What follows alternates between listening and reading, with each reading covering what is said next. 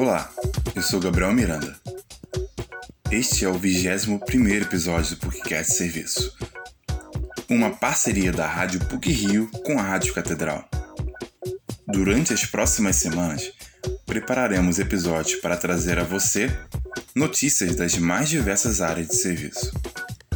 Hoje falaremos sobre novos praticantes de instrumentos musicais na pandemia. Desde 2020, o mundo não é mais o mesmo. A pandemia ditou o novo dia a dia de todos nós e com isso vieram novos hábitos. Temos inúmeros lados negativos, sim, mas podemos olhar alguns pontos positivos que nós encontramos diante dessa mudança. Um deles é o tempo.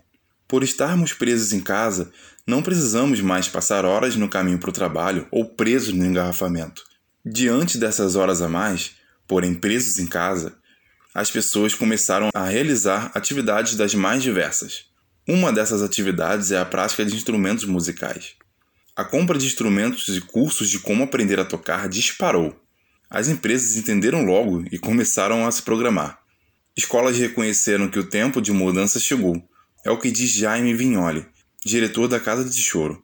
Ele enfatiza que o foco agora é no digital. As ativas começaram de imediato com o aprendizado é, do uso da, da estrutura e da tecnologia para aula online, né? Aprender a mexer nas plataformas de videoconferência, como compartilhar a tela, como é, gravar vídeo de forma satisfatória para que os alunos é, consigam captar o conteúdo de maneira adequada, enfim.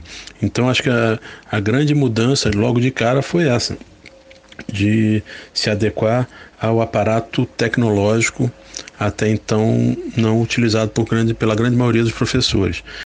Outro fator interessante são os instrumentos musicais mais tocados no Brasil. O site de compras Mercado Livre listou os itens. Alguns dos mais buscados são microfone profissional, violão elétrico, pandeiro profissional, ukulele e sanfona. Jaime Vignoli também lista as aulas mais procuradas por seus alunos. Olha, se a gente puder estabelecer um ranking de instrumentos a partir da, da aplicação do módulo virtual, é, a gente tem os cinco primeiros lugares da seguinte maneira: violão, em segundo vem técnica vocal, terceiro cavaquinho, quarto canto e em, último, em quinto lugar o pandeiro. Né? Então são, são os cursos mais procurados. Outra curiosidade a respeito dos instrumentos procurados é o ukulele, instrumento musical de corda que os havaianos criaram, inspirados pelos instrumentos portugueses. Similar a um cavaquinho, ele vem sendo bastante procurado nos últimos anos.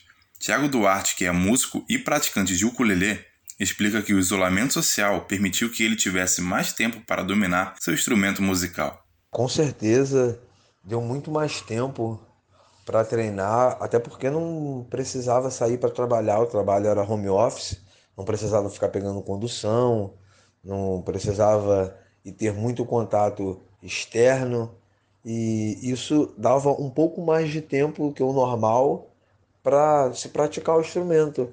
E como tinha que estar tá todo mundo isolado, tinha que estar tá todo mundo distante, a melhor saída, assim, ao meu ver, foi praticar um pouco mais.